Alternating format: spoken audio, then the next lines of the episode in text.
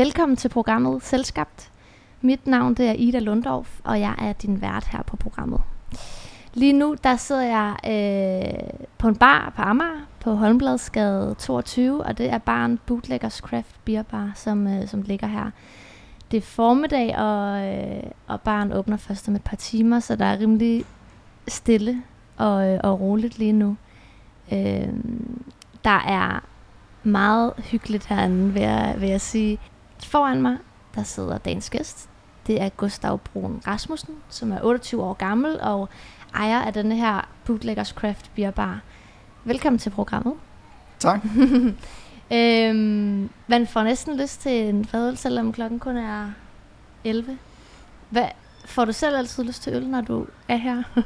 ja, det gør jeg. Jeg prøver, jeg prøver at holde lidt igen, men, øh, men man bliver jo nødt til at smage på, hvad man sælger, ikke? Det er det, og der er en, øh, der er en stemningsting i det. I hvert fald for mig, kan jeg allerede mærke nu. Ja. Gustav, du er ejer, medejer af den her bar. Hvor meget er du her sådan fysisk, og meget er det dig, der står her? Øhm, det gør jeg ret meget. Øhm, jeg kan godt lide at, at selv at være her, fordi øh, det vil være svært at drive det her sted ordentligt, synes jeg, hvis ikke man selv øh, vidste, hvad der foregik her. Mm. Øhm, og så kan jeg bare rigtig godt lide at stå i baren selv øh, og snakke med de folk, der kommer her. Mm. Så det er en... Øh... Så, og så selvfølgelig også her om formiddagen går jeg meget og fikser de små ting, der ja. nu kunne være. Ja.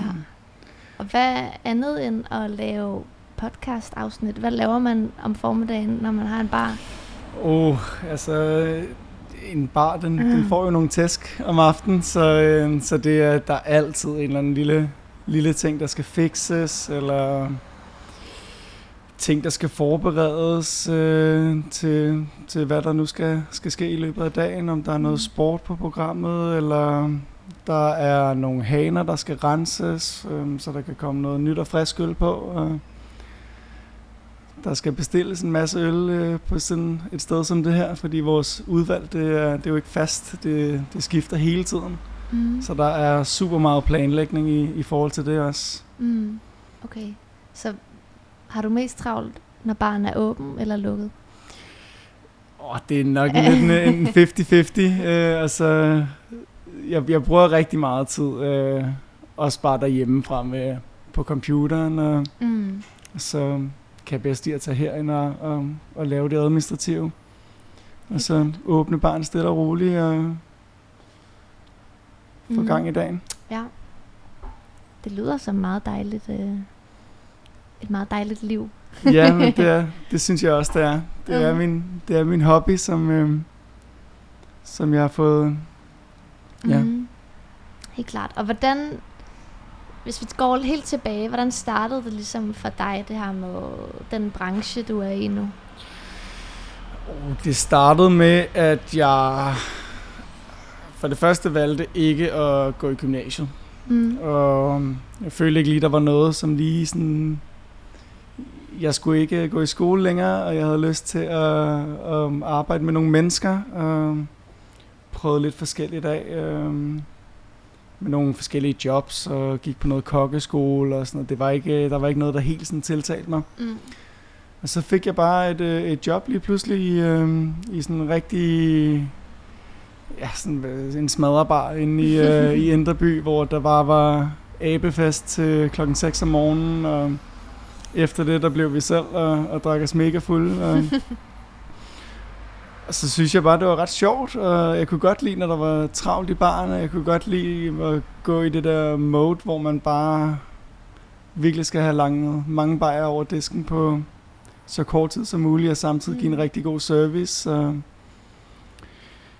og når jeg ikke var der, så var jeg på den, når jeg ikke var på arbejde, så var jeg på den anden side af baren og hygge mig med, med alle de mennesker, der kom der, og blev lidt sådan fanget af den der, det sammenhold, der kommer på, på en bar, hvor mm. uh, man bliver venner med alle stamgæsterne, og så begyndte jeg så småt at drømme om, uh, at det kunne, det kunne sgu egentlig være meget sjovt uh, mm. selv at gøre sådan noget på et tidspunkt. Hvor, hvor lang tid gik der cirka fra, du startede med at have det job, til du begyndte at have sådan en, en eller anden lille bitte idé om, at det kunne være sjovt selv at gøre noget? Øhm, det var nok først, da jeg sådan for alvor fik interesse for øl også. Okay. Fordi at det her, det var sådan en bar, hvor der ikke var så meget fokus på selve produktet, men at det var, det handlede mere om, om festen. Men, men så fik jeg så et andet job på en anden bar, hvor at øh, der var et lidt bredere udvalg. Øh, det var ikke en decideret sådan, ølbar, men, men, men de havde, det var mere sådan en engelsk pop, hvor der er lidt af hvert, og, og man kan vælge en tuborg, hvis det er det, man har lyst til, men man kan også få noget, der er lidt mere specielt. Mm. Og det, det blev jeg bare fanget af super hurtigt. Um, Vil du ikke starte med at forklare mig, hvad mikrobryg og craft beer, de to begreber, hvad det egentlig er, det betyder? jo, altså det er, det kommer selvfølgelig fra nogle mindre bryggerier, og det er nogle virkelig passionerede mennesker, som brygger det, og, og det, er, det handler mest om det der med, at det er, det er folk, der går og nusser om et produkt, Mm. for at gøre det så godt som muligt, i stedet for at, at gøre det så billigt som muligt for dem, kan man også sige. Ja. Så det er Det ikke sådan er- en masse. Nej, der Øh, fokusen er virkelig på produktion. kvaliteten af produktet, frem for Mm. at bare at, at tjene så mange penge på det som overhovedet muligt. Ja, helt det, klart. og det synes jeg er, er vildt fedt. Mm. Det, det giver også en ny øh, øh, dimension som, som gæst eller som person, der drikker øl, tænker jeg. Altså en ting er, hvordan der sælger et produkt, og han følelse omkring, om hvorfor sælger man det her produkt, og hvad er det, man sælger, men, men selvfølgelig også som den, der modtager en øl, om man bare skal have den billigste, eller om man ligesom kommer ind og gerne vil have noget, der er et eller andet, smager af et eller andet, eller går i en eller anden retning. Helt Øhm, klart. Det er jo, det er jo selvfølgelig et dyrere produkt, end det er at købe en, en, en pilsner Mm. nede på den lokale bodega, men, men man, man, til gengæld så får man også en smagsoplevelse samtidig med, at man har en sjov aften, og det, er, Ja. og det, er jo, det, er jo, det var også noget, som var et helt, helt andet game for mig lige pludselig, at Mm. jeg kunne rigtig godt lide at gå ud med mine venner og drikke nogle øl, og, og nu kunne jeg lige pludselig drikke de her fantastiske øl, og så det var bare noget helt andet, ikke? Faktisk en opfordring til, hvis der er nogen, der lytter med, som godt kan lide at drikke øl, men som trænger til det næste niveau af, hvad kan man sige, indtryk eller sådan oplevelse med at gøre det. Det er lige sådan en bonus til en god aften, ja. at øh, det, man drikker, faktisk også smager rigtig, rigtig godt. Helt klart. Hvad den her tid, du kort beskrev, sådan, hvor det startede, hvor, hvor det egentlig ikke så meget var øl, der var din interesse, men mere den her oplevelse i at være på en bar, eller stå og være bartender og skabe en fest osv. Hvad den interesse, tænker jeg, at du også stadig har, men den har måske fået mindre fokus på en eller anden måde. Nej, det er jo stadig super vigtigt at, at give folk en god oplevelse. Mm. Mm. Og, og ligesom det her sted, øh, altså, som er sådan en rigtig nabolagsbar, så synes jeg, det er, er vildt fedt at bygge øh, relationer op med folk, der, der, der bor i området. Og Mm. jeg elsker at komme herned, øh, mens at klaveret spiller, øh, og, og komme ind i baren og så hilse på 10 forskellige mennesker, der sidder, ved, sidder rundt omkring i baren. Mm. Øhm, at, at vide, hvad folk de, de godt kunne tænke sig at drikke, øh, når man kommer ind, øh, når man selv står i baren. Mm. Og sådan noget synes jeg er super hyggeligt. Mm. At, øh, ja, at give folk en rigtig god oplevelse. Ja, helt klart. Hvad... Det her med din interesse for craft beer og mikrobryg og sådan øl mere generelt. Hvor- Hvornår begyndte det sådan at opstå? Altså, hvad, hvor gammel var du da? Og det er nok øh, omkring fire år tilbage, da, Mm. da, jeg, da jeg sådan fik smag for det, vil jeg sige. Mm. Og, og begyndte virkelig at, at, at Mm. nørde det. Mm. Og hvordan, hvordan nørder man det? Altså, udover at drikke mange forskellige øl? Ja, man skal selvfølgelig, man skal selvfølgelig bare drikke en masse forskellige craft beers for, Mm. at, for at, at, at lære noget om det, men, men der, jeg har brugt rigtig, rigtig meget tid på forskellige podcasts. Øh, altså jeg kunne sidde i timevis og høre podcasts om forskellige humletyper eller gær. okay. og, og til at starte med, så forstod jeg det ikke helt, men jeg sådan prøvede at holde ved, og så begyndte man at forstå mere og mere og mere, og så rigtig, rigtig mange øh, videoer på YouTube øh, af folk, der, der hjemmebrygger. Ja, altså som, som filmer, hvordan de gør? Eller sådan. Ja, der, ja, der er rigtig, rigtig mange, som lægger nogle super stenede og nørdede videoer op på YouTube. Øh, hvordan de, de går hjem i deres garage og, og brygger øh, noget lækkert hjemmebrygget øl. Ja. Det må jeg lige ind og, det, og øh, tjekke ud det var sådan lidt en del af min egen craft beer uddannelse. Ja. YouTuber, podcasts. Ja. Mm. Og hvad, da du så begynder at, at få en eller anden følelse for, at du har en, en viden om det her, er det første du gør, er det så, at du tænker, at nu skal jeg selv prøve at brygge noget derhjemme? Øh, ja, jeg havde en kammerat, som, øh, som, som bryggede lidt, mm. og så var jeg med et par gange der. Øh, og fik lov til bare at kigge lidt over skulderen. Og hvordan, uh, altså for de helt uvidende, hvordan foregår det ligesom? Altså er det derhjemme i stuen, man gør det? Ja, det kan det sagtens være. Altså, ja. man, øh, man behøver ikke super meget udstyr for at, at brygge, øh, brygge øl. Mm. Øhm, for at brygge noget, der smager altså, rigtig godt, så skal man måske investere lidt mere. Men øh, altså, for at lave et, øh, et solidt produkt, så behøver man faktisk ikke så meget mere end en stor gryde. Øh, derhjemme og nogle, nogle gærspande. Øhm, mm. Men ja, det er jo... Vi havde så sådan en elektrisk gryde, hvor, at man, øh, hvor vi startede med sådan nogle kits, man kunne købe fra forskellige brygshops, mm. hvor der følger en opskrift med, og så var det egentlig bare learn by doing. Ja, og hvor mange gange gik det galt, inden det blev godt? Altså, jeg vil ikke sige, at det nogensinde er sådan gået rigtig galt, men øh, altså, det, det Undskyld, det antager jeg bare. jeg synes bare, det lyder øh, som noget, der godt kunne gå galt. Men fedt. Ja, men det, altså man, øh, uanset hvad, så, så blev vi fulde af det, vi producerede. Men, øh, og så begynder det jo at smage bedre og bedre også. Øh, mm. Men, øh, men jo, der var måske øh, et, et par bryg, som, øh, hvor der var nogle, øh, nogle små fejl og nogle meget kaotiske brygdage, ja. hvor man ikke helt vidste, hvad man lavede, men, øhm, men så vidste man det til næste gang. Ja. Og hvor lang tid tager det sådan cirka at brygge?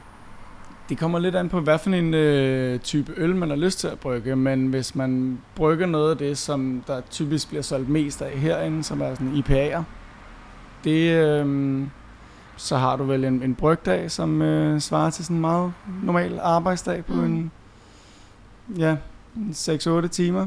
Ja. Øh, med rengøring også. Øh, mm. Og så, så skal det jo stå og gære i, i en lille måneds tid. Og så skal der jo også boble af, så skal det karboneres i, i et par uger yderligere. Okay.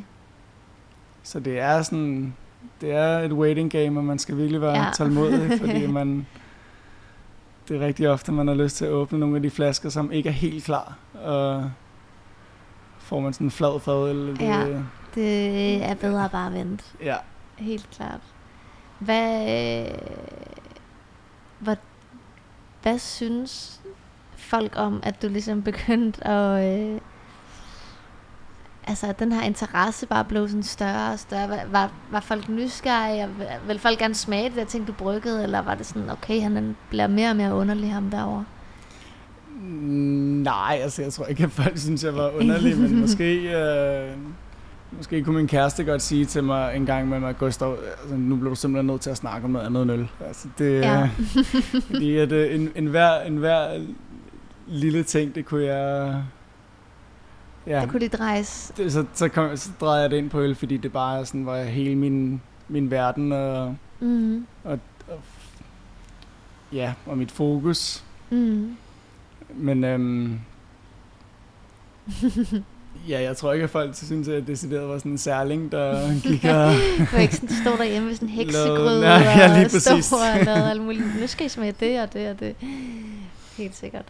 Hvad, kommer det ikke også til Jeg kommer bare til at tænke på, lugter det ikke ret meget i hele ens hjem i den periode, man brygger? Altså, jeg vil jo faktisk sige, at det dufter. Det dufter, Det dufter ret godt. Ej, det kan godt, øh, når der, når der ting og sager, der står og bobler i forskellige beholdere i stuen. Og, og det var ikke kun øl, jo, jeg laver også. Altså alt, hvad man kan fermentere og sådan noget. Jeg har for at lære meget om gæringsprocessen, har jeg også lavet en del andre sådan, mm. fermenterede produkter. Okay. Uh, og det var tit, at jeg havde nogle lidt skøre eksperimenter, som er sådan lidt jo, heksekedel-agtige mm. eksperimenter, som mm. stod og boblede. Og det, nogle gange så kunne det godt lugte lidt, og, og det er også sket et par gange, at der har været nogle, et par ting, der har sprunget i luften i min stue. Okay. Um, så har man sådan en det lugtede, masse det over det hele. rigtig meget, ja. okay, så har man en anledning til lidt hovedrengøring, måske. Ja. Hvad... Når du så sådan... Hvis du ser dig selv udefra i dag, hvor meget vil du så sige, du ligesom ved om det her emne? Altså, er du en uh. ekspert? Er det der, vi er? Altså, ja. Altså, der er altid mere at lære. Um, og det er det, der er så fantastisk ved det. Mm. Um, der kommer altid nye måder at, at, at brygge en øl på, og, og nye ingredienser, man kan bruge og sammensætte på forskellige måder. Mm. Og, og der vil altid være noget nyt at lære, men altså, jeg ser mig som sådan... Det er... Jeg, jeg ved rimelig meget om det. Ja. Sker det, at du... Øh, altså, har du nogle venner eller bekendte, der der ved lige så meget om øl, eller nogen, du snakker med omkring det her? Som ja, men det, det er primært folk, som jeg har lært fra branchen nu. Ja, og sådan noget. Okay. Det er bare en super hyggelig branche også i København, og der er, der er rigtig mange brygger og, og folk, som har ølbar og sådan noget. De, altså, vi kender hinanden og, mm. og, og, og mødes på forskellige ølbarer tilfældigt. Ikke? Og, ja men man ved godt, sådan, hvem hinanden er. Og... Helt klart. Helt ja. klart. Og der, og der er der også forskel på en aften ude, hvis jeg er ude med nogle kammerater og, og drikker nogle lækre øl, og, og hvis jeg er ude med nogen decideret fra branchen, hvor man sidder og, og smager lidt mere, og måske, ja. måske samtaleemnet er nok på, mere på, hvad man har i glasset hele tiden. Og, ja. Og, og nørder det hele lidt mere. Og vil det være, hvis der var nogle nye ting, eller sådan, så tager, skal man smage ud og smage de ting, eller... Ja, men der er jo altid nye produkter, altså, man mm. kan smage, fordi øh, konceptet foregår sådan, at, at, at ølene hele tiden skifter ud. Når der er noget, der er tomt, så øh, renser vi hanerne, og så sætter vi noget nyt på. Okay. Så det er hele tiden øh, nyt og friskt øl, som kommer uge til uge fra mikrobryggerierne. Ja. Så, så det er det der med at sidde og, og se, hvad, hvad der er på lige nu på den her bar, og, og Mm. Så sidder man og, og smager på, hvad, hvad de forskellige bryggerier har disket op med den her gang. Så hvis du sådan er ude og drikke nogle øl, og du smager et eller andet lækkert, så tænker du sådan, er det noget, jeg skal have noget på min bar? Og ja, ja, helt klart. Okay. Så det er ikke sådan helt at holde fri? Nej. Hvad tænker du egentlig om det her med, Øh, det her med at tage på bar, eller drikke øl, eller ja, alle de her ting, det er jo tit noget, folk forbinder meget med at have fri. Altså fritid og efter arbejde og slappe af og sådan noget. Nu har du ligesom fået blandet de to ting rimelig godt sammen. Ja, men det er også der, hvor, man, hvor det også kan være lidt anderledes i en bar som, som den her. Mm. Øh, fordi der er utrolig mange mennesker, som, som nørder det her, ja. som ikke arbejder med det. Men de, øh, altså de tager ned øh, for at drikke en eller to øl øh, alene, ofte efter, efter arbejde, for at, fordi deres interesse virkelig er der, mm. og at de synes, at det er spændende. Mm. Og der, øh, der kommer de ned for bare at sidde og, og smage lidt og, ja. og hygge sig. Og, og der handler det ikke så meget om at, om at, at, at drikke alkohol og blive fuld. Der handler det om, at, at de skal de skal smage noget, fordi de er nysgerrige, og fordi de bare synes, at det smager vildt godt.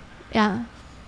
Og synes de så, det gør det? Sker der nogle gange, at det er sådan, den her skal jeg ikke bede om, eller sådan, hvor... Helt klart, ja. Okay. Men der er, altså, der er, det, der er det helt okay at smøre, altså spørge om en smags på, inden man køber noget her. For, ja.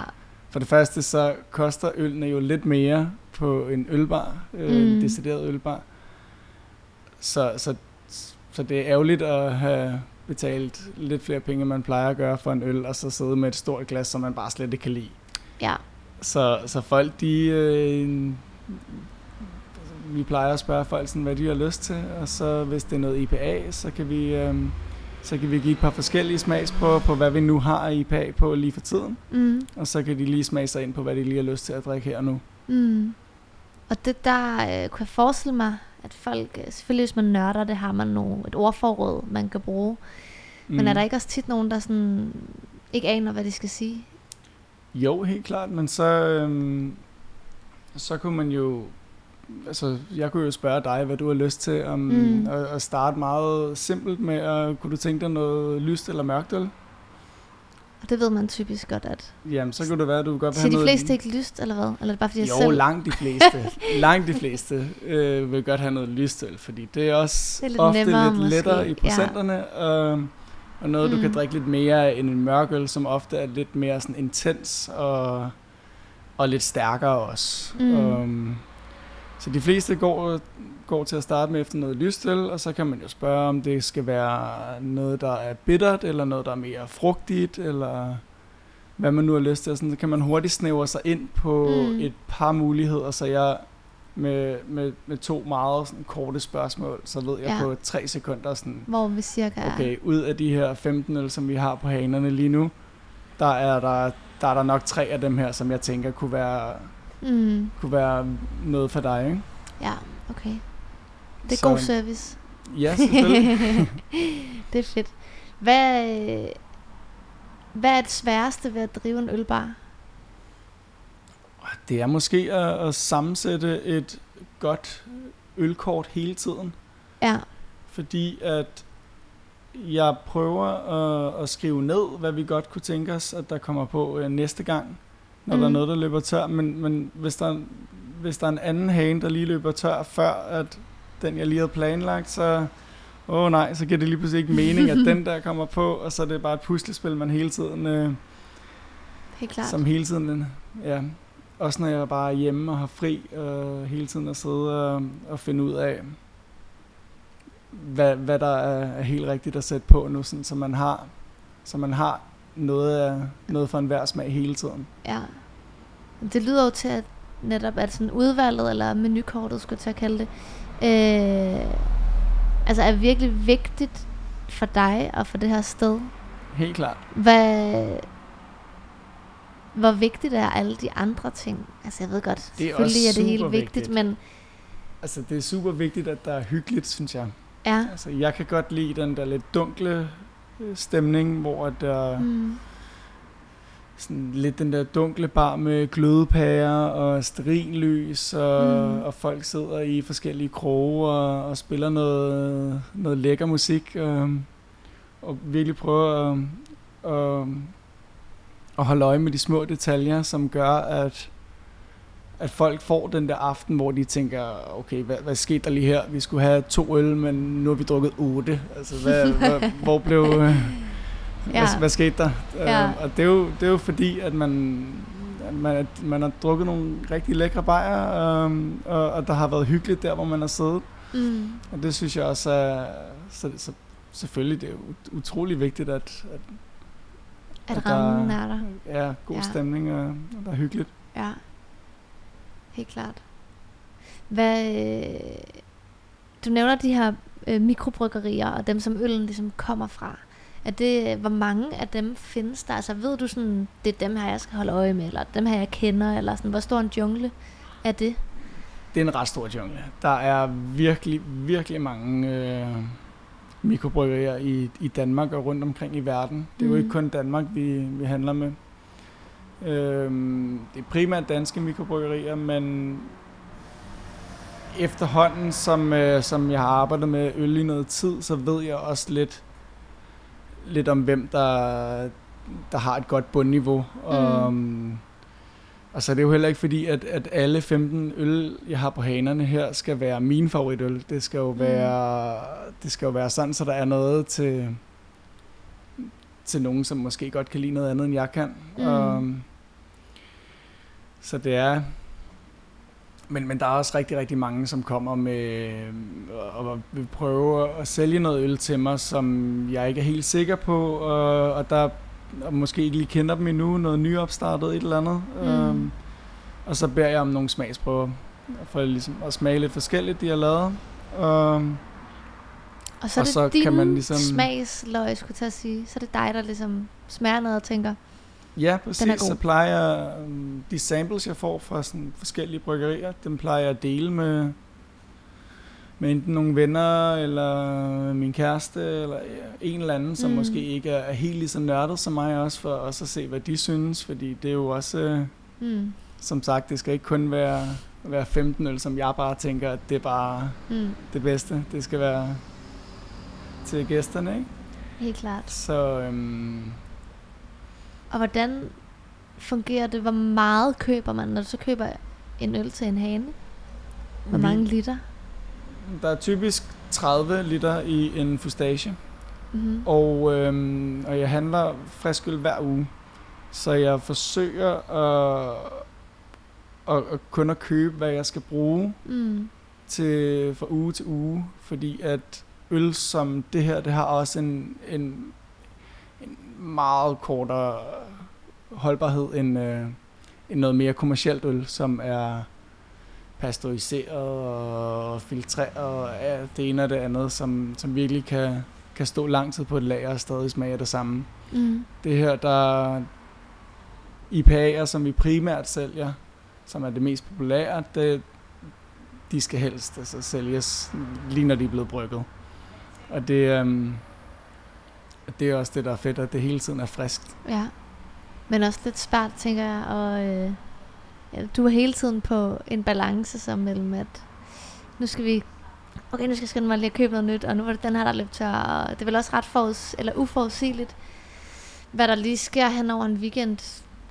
Var det lige den ene eller den anden, der løb tør, eller hvad vil folk lige have? Var det godt vejr, så vil de have noget andet, eller hvad ved jeg?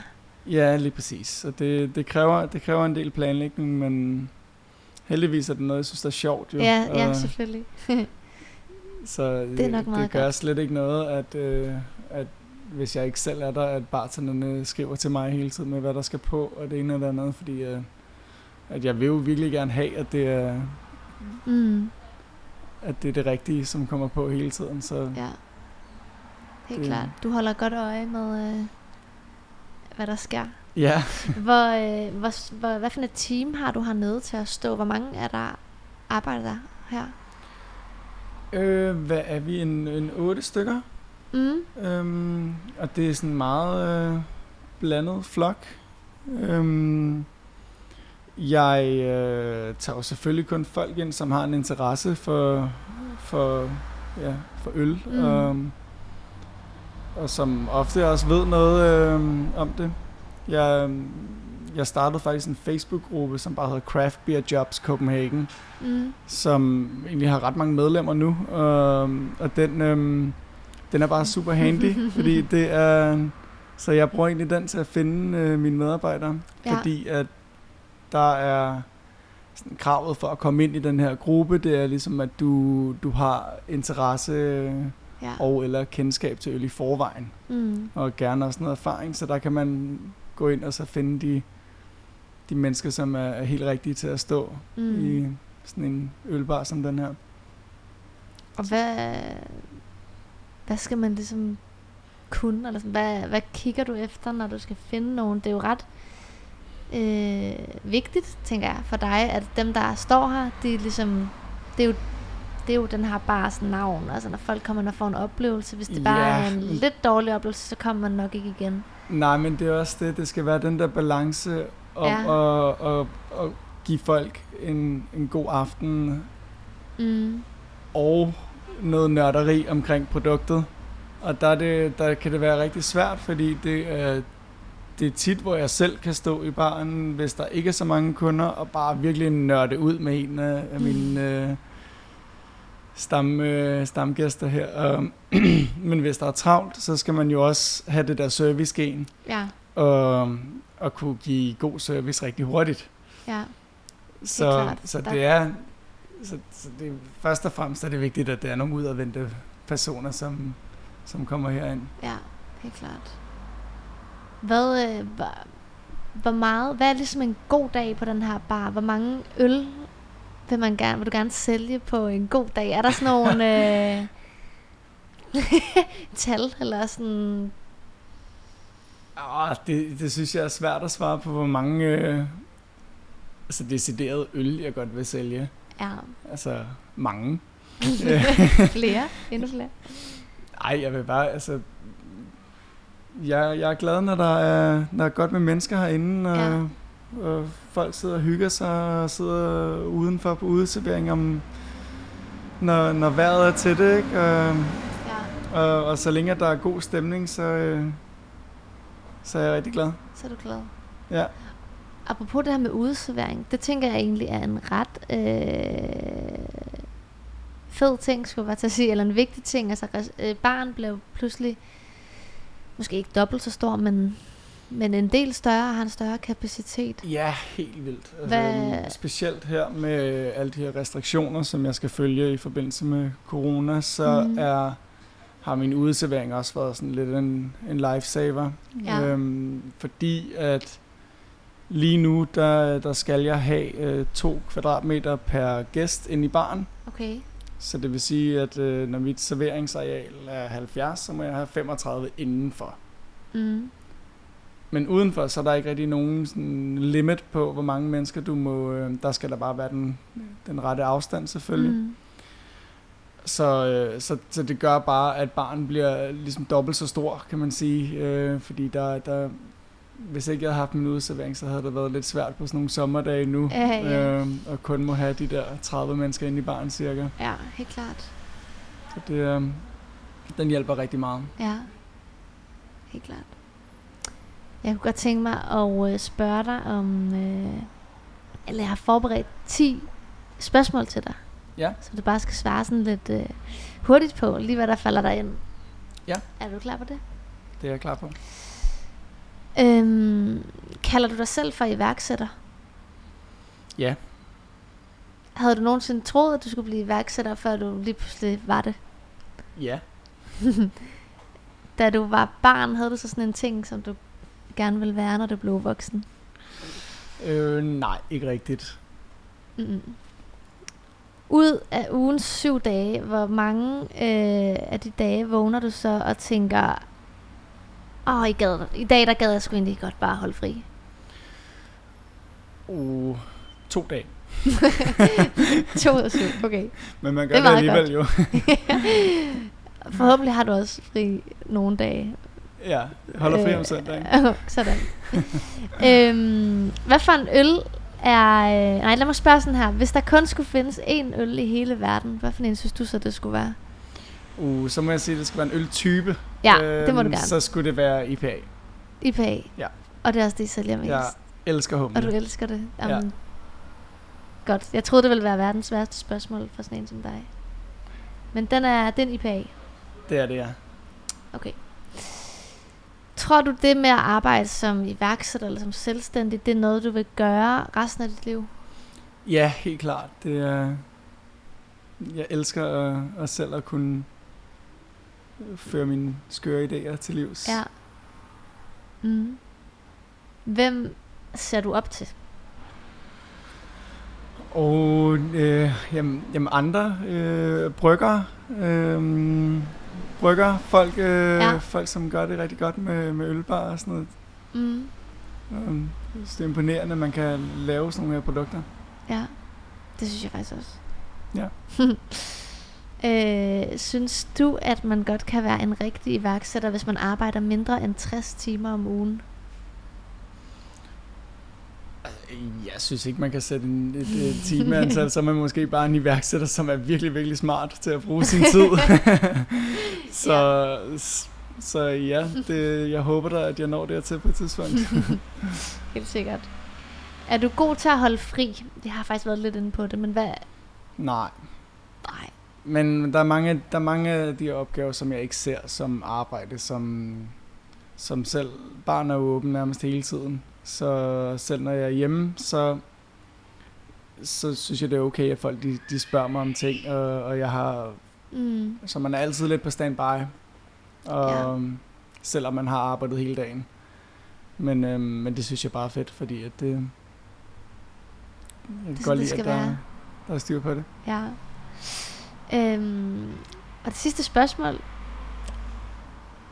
Synes du, eller har du synes, øh, førhen, at du øh, er gået glip af meget socialt liv ved at være i den her branche? Ja, altså det er jo meget øhm, arbejde, det handler om, ikke? Og, og, og man har måske ikke tid til at, at, at være så social, som, som jeg havde før, at jeg startede mm. på det her mm. projekt. Men, men det er, jo, det er jo noget, jeg rigtig, rigtig godt kan lide at lave, og det, jeg synes, jeg, jeg, jeg synes det er sjovt. Så og jeg er indstillet på, at det er nu, at man skal lægge alle de her timer ind, ikke? og så forhåbentlig en eller anden dag, så så har jeg nogle flere steder, og så kan man øh, ansætte nogle rigtig gode managers til at, at, til at tage lidt af, af det værste tryk af. Helt sikkert. Er det sådan en drøm, du har, at, øh, at du skal have flere steder, eller sådan skal vokse til det på et tidspunkt? Helt klart. Vi, øh, vi kigger efter to forskellige steder lige nu, faktisk. Mm. Så, okay, så det er ikke sådan heller langt ude i fremtiden? Nej, slet ikke. Slet ikke. Vi har, vi, altså vi, det er fremvisninger på nye steder, og også nye typer af steder. Ja. Så vi har. Og hvad, når du siger nye typer af steder, er det sådan, altså bar-typer, eller sådan lokale typer? Øh, ja, altså bare, nu kigger vi efter en butik også. Mm. Øhm, en ølbutik, som faktisk kommer af, af lockdown-perioden under corona, hvor vi omstiller os til at sælge takeaway. Ja, lad mig lige høre lidt om det. Hvad, det er nogle måneder øhm, siden nu, men hvad kan du ja. tage os tilbage til ja, starten øh, af nedlukningen? Ja, men altså vi, øh, vi skulle lige sluge den, øh, og så holdt vi lukket i, i to dage, men så, så kørte vi ud i IKEA og købte en helvedes masse patentpropflasker, ja. sådan en liters øh, patentflasker. Og mig og hjemmebrygudstyr, det har jeg alt for meget af, så jeg var heldig, jeg havde sådan en CO2-pistol, som vi kunne skyde øh, ilt ned i flaskerne. Den har du lige liggende. Vi kunne, undskyld, vi kunne skyde CO2 ned i flaskerne, ja, ja. tømme dem for ilt, sådan så man kunne fylde øh, de her 1 liters flasker op fra hanerne, og, og, og sælge dem, øh, så man kunne få sådan en fadelsoplevelse to go, som ikke blev dårlig lige med det samme. Og, hvad, og det, det er noget teknisk, men det handler om det her CO2 det handler om, at øls værste fjende, det er, det er ilt. Ja. Hvis, øh, hvis øllet, for eksempel sådan en øltype som IPA, som har kort holdbarhed, den, hvis, du, hvis du hælder den i et glas, og du lader den stå ude bordet lidt for længe, så kender man jo også, mm. at altså, den kan næsten skifte farve efter et par timer bare, ja. og, og begynde at smage af vådt pap. Og så, så det er vigtigt, at man lige tømmer de her flasker for ilt, før man fylder dem op, fordi så kan de holde sig i, i et godt stykke tid. Mm. Men, det var øhm, praktisk. Du havde en CO2-pistol liggende. Ja, så vi, øhm, vi, vi satte faktisk, vi barrikeret øh, døren med nogle borer og sat de her flasker op og lavet en øh, menu på nogle tavler på en, vi bankede op på en palle, som vi bare satte ude foran døren her, og det var meget sådan øh, hjemmelavet, men på en rigtig hyggelig måde. Og, og og folk, der kom gående forbi, synes det var vildt fedt. Og, og det endte med, at der under hele lockdown-perioden faktisk bare var, var kø ned ad gaden hver dag for at, at hente de her flasker. Um, hvad vi troede måske bare lige skulle være noget, som vi, uh, altså, også for at sælge ud af vores uh, lager her, så mm. man ikke brændte inde med alt det her øl, som endte med at blive, blive dårligt, eller... Mm så, så blev det virkelig til noget, som, øh, som holdt os i live under ja. corona. Og, og så, altså, så folk de kommer og køber en 1 liters flaske med øl, ja. for at tage den med hjem, for eksempel, eller med ja, øl, eller, eller på stranden, eller ja. i parken, eller hvor, ja. end, hvor end du har lyst til at, at nyde den. Helt klart. Og var det samme, øh, nu har vi bare lige talt om det der med, at folk ikke ved, hvad de vil have. Øh, var det samme øh, proces med, at folk ligesom kommer og var sådan, jeg vil gerne have noget øl, men jeg ved ikke, hvad det skal være? Eller oplevede du, at folk var lidt mere øhm, fast besluttet? Nej, det var, altså jeg havde lidt mindre udvalg, øh, mm. når jeg under corona, så jeg solgte kun fem forskellige typer. Okay. Øhm, og det, det, det var det var kun fordi, at jeg til at starte med solgte alle sammen, men øh, når der står kø ned ad gaden, så har man simpelthen ikke øh, tid til at fylde dem op, som folk bestiller dem. Så jeg måtte øh, snævre det ind til fem forskellige, og så fylde en masse flasker op på forhånd, så jeg bare kunne lange dem over disken. Ja. Øh, altså det er jo det... fantastisk i virkeligheden. Jeg forestiller, jeg kan lige se det for mig her nede af gaden. Bare folk, der vil have øl i coronatiden. Hvad, det går ud fra at komme lidt bag på dig. Rigtig meget, ja. Det var... Jeg, jeg troede, vi bare kunne sælge sådan en, øh, en, en 10 flasker om dagen eller et eller andet, og så bare få en lille smule omsætning hjem og, og komme af, komme af med, med, med vores lager, som vi ellers ville have brændt inde med, men så mm. endte med, at vi altså, ja, så har bestilt mm, det samme, hvis ikke mere øl hjem, end, end det vi plejer at gøre. Okay. Og samtidig så har det bare, altså så er der så mange mennesker, som måske ikke øh, vil have gået efter en, en ølbar, som måske har fået, fået smag for noget lækkert øl, mm. øh, mhm. fordi at, øh, at folk bliver meget mere åbne for takeaway og, og prøvet nogle nye, nye ting af. Mm, helt sikkert. Um, jeg forestiller mig også, det er sådan en ret genial ting at øh, jamen bare sådan have med til, jeg ved ikke, værtsgave eller Ja, Hvis man lige skal stå for at have et eller andet med, at det ikke bare er sådan en tavle sixpack, men... Lige præcis. Men så lidt... blomster, de visner. Mm. Ikke? helt sikkert. Men, øhm, men ja, helt klart, det øhm, værtsgaver og folk, der bare skal ned et sted, hvor at, altså, mm. hvor end man nu kan finde en lille solplet, ikke, så kan ja. man øh, få sådan en, en lækker fadelseoplevelse der. Ja. Og så børnefamilier var også rigtig, rigtig glade for det, fordi at de kan måske ikke lige tage ned på en bar, øh, hmm. hvis der skal, skal puttes klokken 8, eller så, så kunne man lige øh, få noget lækkert øl med hjem. Ja, helt sikkert. Hvad, og siden det så var en så stor succes, øh, kan jeg forstå, at det er noget, I stadig gør, og sælger de ja. øl på flaske. At, hvornår i processen gik det op for dig, at sådan, det skal vi blive ved med det her? Øhm, jamen det gjorde det, det gjorde det med det samme, da, altså, da, jeg, da jeg oplevede interessen for det. Ja. Fordi at, at det, er nemlig, det er nemlig super fedt, hvis man holder et arrangement øh, i en park eller et eller andet, mm. og, og man godt vil gøre det lidt lækkert, øh, i stedet for at, at købe en, øh, en sixpack i Netto, så er det, ja. så er det bare, bare noget andet. Øh, og som du også selv nævner, værtsgaver og det ene og det andet, så... Mm så nu har vi faktisk bare upgradet vores takeaway game siden det, og købt nogle lækre flasker med, øh, som ser lidt bedre ud, og mm. vi har bare gjort det hele lidt mere lækkert, og folk de er, det er jo selvfølgelig ikke det samme, nu når barn er, er åben, og, men, men vi sælger stadig en del flasker. Ja. Og hvordan, nu, øh, nu er barn åben igen, ja. med restriktioner. Hvad, du, du nævnte tidligere, at I var rimelig meget back to normal. Hvad, er det lige så godt, skulle jeg til at sige, som før?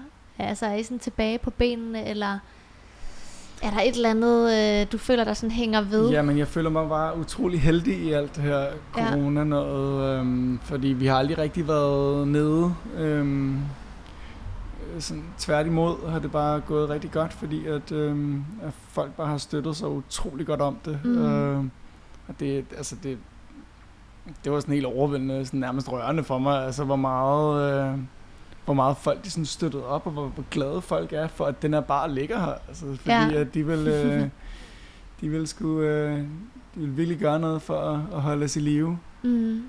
Det, øh, så vi har, vi har aldrig sådan helt været været nede. Vi har nærmest kun øh, fået det til at, at, at løbe lidt bedre rundt, fordi vi har fået en masse nye gæster, mm. som måske ikke kendte, kendte barn øh, før lockdown. Ja. Som gør Så, det nu. Jamen det er jo, det er jo fantastisk. Rigtig, jeg, havde, jeg havde faktisk troet, at jeg tænkte bare en ølbar, det er sådan, åh, det er virkelig en udsat øh, lille branche på en eller anden måde. Både fordi det er et fysisk sted, man kommer, og også fordi det at drikke øl måske for mange er noget det sidste, man så vil tage op. Men det har det så vist sig ikke at være. Øh, og det er jo virkelig dejligt. Hvad har du haft sådan... Hvordan har du ligesom... Øh, hvordan kan du ligesom takke det lokale miljø, du er en del af her? Så det lyder som om, du er ret taknemmelig og glad for alle de stamgæster og sådan noget, der er. Hvad, Altså, hvis simpelthen bare at, at, at give dem en, en sindssygt god oplevelse, hver gang at de kommer hernede. Øh, mm. Nu kan jeg jo invitere dem indenfor igen. Øh, ja. Og så, så jeg, jeg hygger mig rigtig meget med dem i, i dag. Senere i dag skal jeg ud og spille en fodboldkamp, og, og jeg har inviteret en af mine stamgæster med, fordi at, altså det, er jo, det er jo bare sjovt, de der mm. sådan, relationer og venskaber, man får igennem sådan noget her. Ikke? Og, men ja, jeg synes bare, altså ja, det, jeg har aldrig regnet med, at folk de vil øh, støtte det på den måde, de mm. gør. det gjorde, gav mig også bare et endnu større drive til at, ja, bare at fortsætte, ikke? Og, ja. og klø på. Um. Helt sikkert. Og hvad, nu har du ligesom øh, overlevet, er det jo ikke bare, jeg skulle sige overlevet corona, men faktisk virkelig sådan klaret det godt igennem hele den øh, omvæltning. Hvad er dine tanker om, hvis der skulle komme en ny bølge og eventuelt nedlukning? Er du mindre nervøs, øh, nu hvor du ligesom har set, at I godt kunne klare Nej, det godt, eller hvordan? Ikke, overhovedet ikke. Altså det er... Jamen, det, nej, det er jeg super nervøs for, det kommer mm. til at ske igen. Også, øhm, fordi at, øh, det ville være så ærgerligt at skulle øh, lukke igen og ikke kunne invitere folk indenfor og, mm. og sidde og nyde en fadel. Mm. Men og så, ja, det, det er det super nervøs for selvfølgelig, men, men vi vil selvfølgelig uh, starte forfra med som uh, takeaway bigs. Ja, igen, hvis det ja. skulle blive uh, skulle må, blive behov. Ja, så må vi håbe, at, at det kan gå lige så godt, men ja. vi må også bare passe på, så der ikke kommer en anden bølge. I forhold til fremtiden, både for dig og for det her sted, nu øh, nævner du det her med, at I er lidt på udkig efter en butik, eller måske nogle flere lokaler. Hvad, øh, hvad, hvad drømmer du om, der sker altså specifikt for denne her bar? Er det, håber du, at du sådan om, hvad ved jeg, 10 år kan komme tilbage til den her bar, og så, så er det sådan her, den stadig er? Eller har du nogle drømme for, at den skal udvikle sig på en eller anden måde? Altså, man skal selvfølgelig altid følge med tiden. Mm. Øhm, fordi at jeg tror også, at der er mange steder, som ikke overlever i det lange løb. Det er måske også fordi, at de sådan lidt tror for meget det koncept, som virkede, da man startede. Og det er jo, det er jo ikke altid sådan, det er om, om fem år, men altså det, mm. det handler jo bare hele tiden om at, at være med på beatet og med, med nye trends uh, inden for øl og mm og simpelthen bare følge med og blive ved med at udvikle sig en, en lille smule af gangen måske. Men ja. jeg ser ikke, at, øh, at barn bliver til noget helt andet. Nej, jeg håber da, at uh, vi stadig har en rigtig hyggelig ølbar her om 10 år. Ja, så det er, som jeg hørte, i virkeligheden primært øh, ølene, altså det, der er i hanerne, som skal følge med noget. Jeg ved ikke, om der er sådan nogle trends på den måde inden for øl. Nej, øh, men nu kan det jo blive en trend med at sælge de her 1 liters takeaway flasker. Ja. Så, øhm, så det, øhm, det er også, det håber vi på, at vi kan udvikle endnu mere. Ja, helt klart. Hvor mange, hvad, mm, ved du sådan, hvor stor en procentdel af det, I sælger, der nu er takeaway, og hvor mange af folk sidder her? Altså, det er jo selvfølgelig slet ikke det samme, øh, men, men nu, er det, nu er det så også fordi, at det er jo en bar, hvor du kan komme ind og, ja. og få og, og sætte dig ned og nyde en fadel. Øhm, ja. Men, men, men vi, sælger, vi sælger stadig rimelig godt med flasker, og, og, og nogle arrangementer kommer også og, og, og bestiller dem, og vi har dem klar til, når vi åbner til dem. Og, mm. Men, øhm, men hvis man åbnede en butik, kunne det være, at det ville være lidt anderledes, hvis det sådan var det, der var konceptet. Og ja, helt klart. Jeg tror, jeg skal til at sige, jeg tror aldrig, jeg har været i en ølbutik Måske Nej. det er løgn. Øh, vil, vil du ikke lige forklare sådan... Altså en, hvad er en, ideen? Altså det er ikke en, meningen, man, man drikker det en, Nej, der kalder man det en bottle shop. Mm-hmm. Som, hvor man så traditionelt vil købe øh, dåser og flasker. Øh, altså øl fra hele verden. Og, og, og nogle, hvor man kan finde også nogle en lille halv liters øh, flaskeøl, som kan koste 150 kroner, altså fordi den har mm. ligget på den ene tønde og modnet og råd over på den næste tønde, og der ja. har været super meget øh, nørderi Ja. i, i processen. Um, så det, det er der, man også kan finde nogle ret specielle ting. Um, vi har også nogle ting her, men, men ja, i en bottle shop, der kan du Lidt bare mere gå ind og, og vælge øh, mellem sådan, måske 200 forskellige Ja, dåser og flasker. Helt klart. Okay. Det lyder som noget, eller jeg kan se på dig, at det, det er en fed, det, det, det, det er fedt. Det lyder som et fedt sted.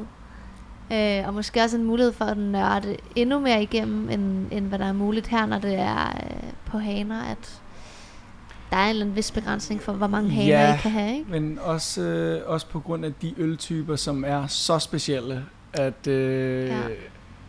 altså, nogle gange kan det være sådan lidt meget at sætte øh, 30 liters fustage på af noget øl, som er så specielt. Fordi at, at det, det kan være, at man kun når at sælge halvdelen af fustagen, før den begynder at, at blive dårlig. Ja. Fordi at øh, det er virkelig sådan en niche inden for en niche, kan man sige. Hvad kunne det være, der er- altså som er så specielt? Hvad, Det er altså mange sure øl. Øhm, ja. er, er meget sådan spontangæret øl. Sådan, nogen kender det også fra sådan noget naturvin og sådan noget, som Mm. også er sådan en vildgæret øh, vin, som, som har noget funk over sig. Øhm, som kan smage sådan lidt af den der spontane gæring, øh, sådan nærmest af hø og halm, øh, ja. som man på en eller anden mærkelig måde begynder at holde af, når man har drukket en del af det. Det er sådan, hvis jeg drak sådan en for, ja, eller første gang jeg drak sådan en, der tænkte jeg også, okay, det her, det, det, det smager af prut nærmest. Ja. Og så, det er en virkelig en acquired taste, nogle af de der helt specielle øltyper. Ja. Og så, der er det meget fedt kun at kunne åbne en lille flaske eller en dåse af gangen. Mm. Så det ikke er de store, altså, det Ja. er ikke de store sats. Nej, Helt sikkert. Hvad er det underligste, du har på kortet her nu? lige nu... Øh, Hvis du, jeg ved ikke, om du bare kan dit kort i hovedet, eller... Jamen, det skifter jo hele tiden. Ja. Altså, jeg har, øhm, jeg har for eksempel en, en sur øl med, med, med en masse forskellige frugter i. Dem er jeg faktisk to af på lige nu. Ja. Og så, så har vi en, en Nitro Breakfast Stout.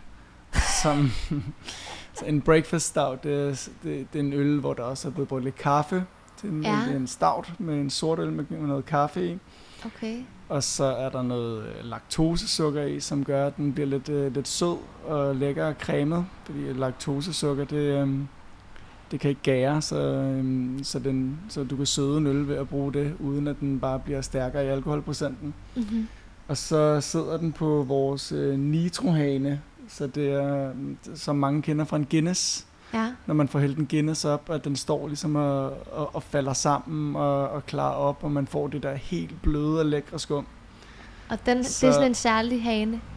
Det er en særlig Som hane, her, ja. som, øh, som, hvor man serverer øllet med nitrogen. Jeg sidder sådan og kigger over på alle de her haner. Kan man se, er der forskel, eller er det... Kun en lille smule, bitte smule øh, Okay. på dem, der sidder sådan en, en lille si inde i hanen, så Okay, øllet bliver presset ud af sådan Som, nogle bitte små øh, huller. ja.